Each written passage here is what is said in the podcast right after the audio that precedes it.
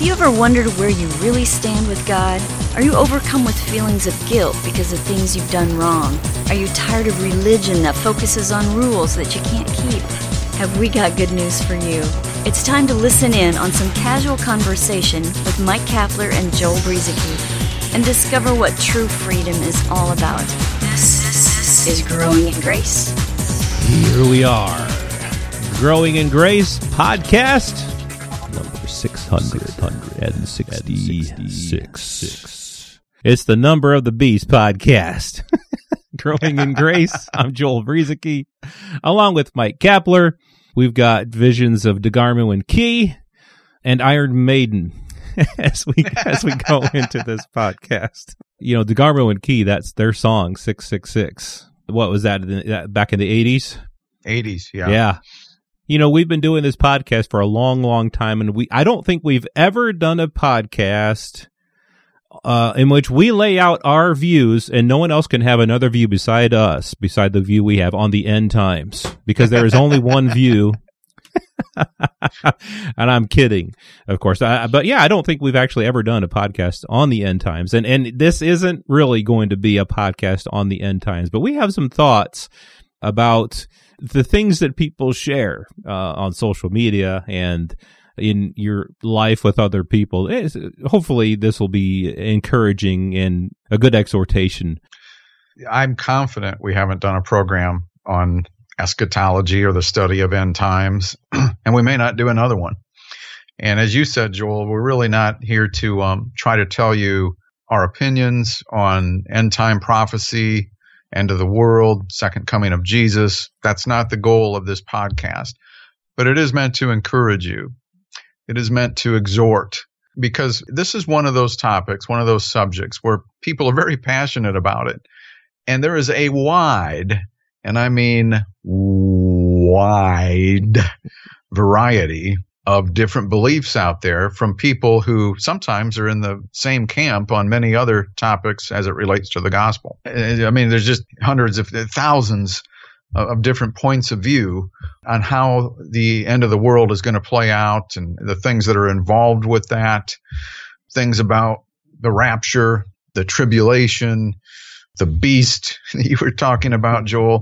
And we, we found out recently that they didn't have many phones back then and his number really was um, 666 they just they were shorter numbers.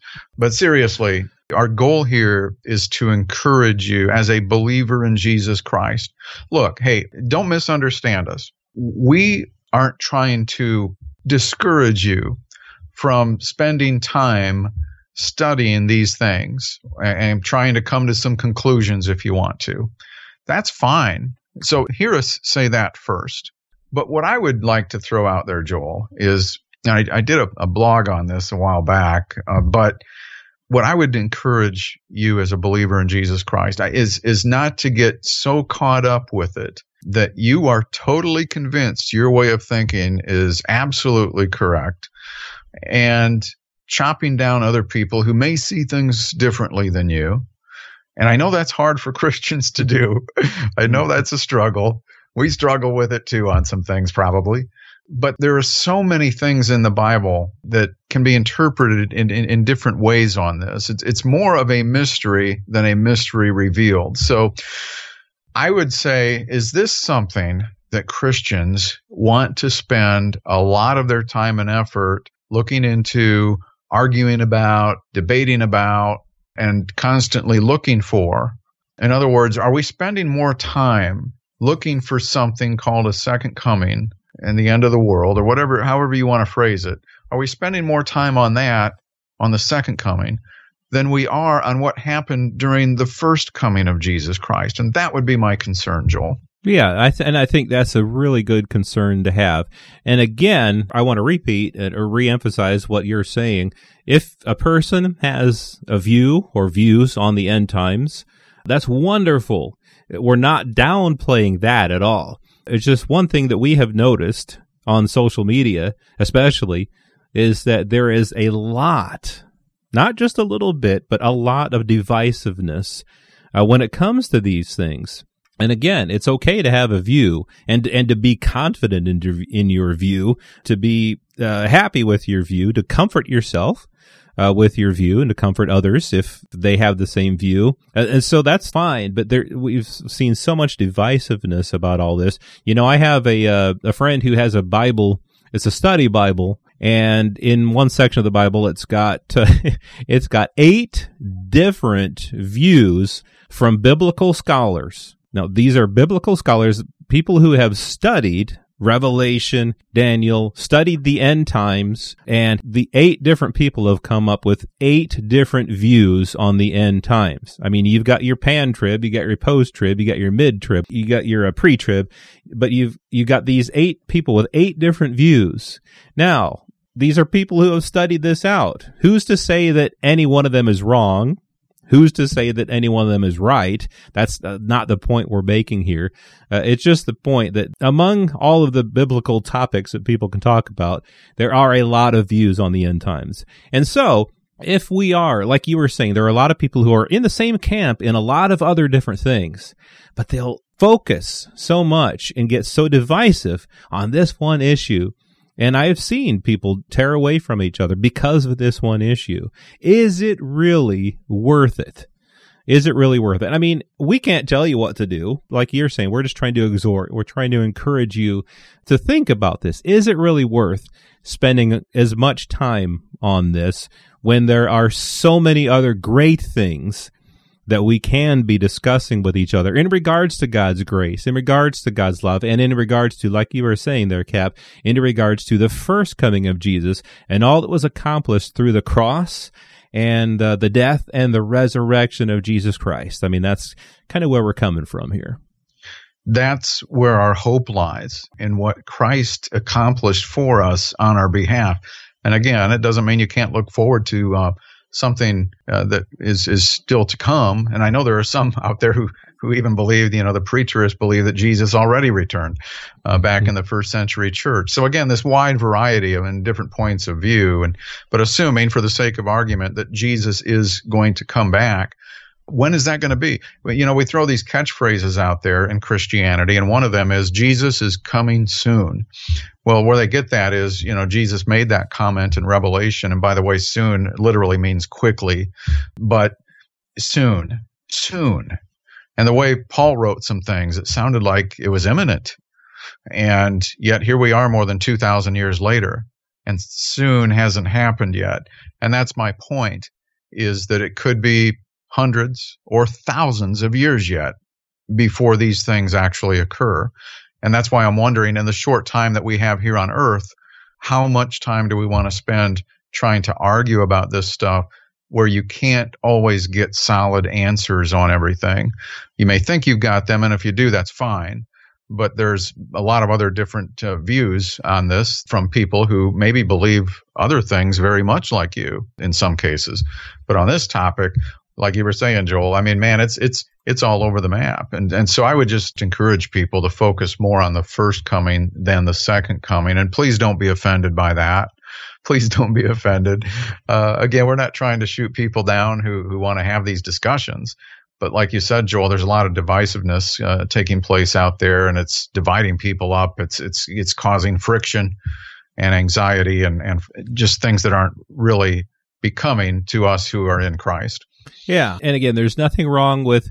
I uh, had a discussion, I had an argument one time with someone over the word argument. it was in, it was really a discussion because the word argue can mean to share two or more different points of view. The word argue is not necessarily a bad word, and it's okay to uh, have passionate arguments. I mean, to to share passionately what you believe about something. So again, we don't want to discourage that, but is it causing divisiveness? Is your passion for your view comforting and helping people? Or is it causing people to tear away from each other? Is it causing divisiveness? Is it profitable? Or is it ending up being not so profitable? I mean, that's really, when it comes to anything, I mean, there are many other issues uh, that we could talk about with, with all of this tithing, tongues, there are many different issues within the body of Christ. There are certain things that I like to post about on Facebook and that I like to write about. But um, there comes a time when, okay, we don't agree on this. Let's focus on what we do agree on. It's okay that we don't see eye to eye on all of these things. Can we come to a place of maturity where we understand that it's okay that we don't agree on things. That can be a tough thing for some people, especially when you do have such a passionate view in your heart on a certain issue. It can be tough to let other people alone, to leave other people to have a different view than you. Uh, but sometimes that is the way where we edify each other and build one another up by just letting each other have their own views. Uh, and that's really what we're talking about here when it comes to the end times and, and some other things here. I don't know if you have anything else, uh, as we got a couple minutes left here to wrap things up on this podcast number 666. it's just one of those things we're limited in our knowledge of. It's, it seems like a very complex thing for us to understand. And part of the reason for that is Paul talked about a mystery. He talked about mysteries revealed from the gospel and the, the, plan that God had established through Christ from the foundation of the world, even before the beginning of time. These are things we can know about in mm-hmm. Christ. But Paul also talked, you know, some people consider it a passage related to the rapture in 1 Corinthians 15, where he said, I'm going to talk to you about a mystery. He didn't say it was a mystery revealed. And so, you know, sometimes people will think, well, you know what? The Bible and our newspapers are starting to line up. They're, they're saying the exact same thing right now. And, and, you know, I appreciate those comments. I used to probably say some of those things too, but I'm just encouraging you, you know, this could be a long time coming yet. And there are some other things we can focus on that uh, maybe will bring people together and again, you can you can have these conversations and discussions if you want to. It's just that I think the bottom line here for me is that I would just encourage you to focus more on the first coming of Jesus and what was accomplished for us there. That's really, you know, kind of why the scriptures were given to us. And then whatever happens is going to happen. We don't have any control over it, right? I mean, it's going to happen, and and there's nothing we can do to to change that. And so, let God's will be done in in, in His time frame, and we'll stay focused on the good news of the gospel here on on growing in grace. What do you think of that, Joel? Well, yeah, I really do like that. I mean, live your life now. Don't neglect your life right now because you think that Jesus might be coming back tomorrow. If he comes back tomorrow, that's wonderful. But what if he comes back in a thousand years? Don't neglect the life that he has given you right now. He is present with you right now and he has given you a life to live right now. And yes, we anticipate his coming. We look forward to his coming. But whenever it's going to be, whether a day from now or a thousand years from now, we exist right now. In this world. We're in this world, but not of it. But until the return of Jesus, we're in this world, and let's not neglect the life that we have right now, and let's not get all divisive uh, over certain views that we don't have any control over, like you said. Well, another edition of Growing in Grace under our belts. We'll be back with more, hopefully edifying and encouraging words next week on Growing in Grace. This has been Growing in Grace with Mike Kapler and Joel Brueseke heard online through various internet sources around the world each week. To access hundreds of past programs, visit graceroots.org. Share it with a friend and listen again next week for more Growing in Grace.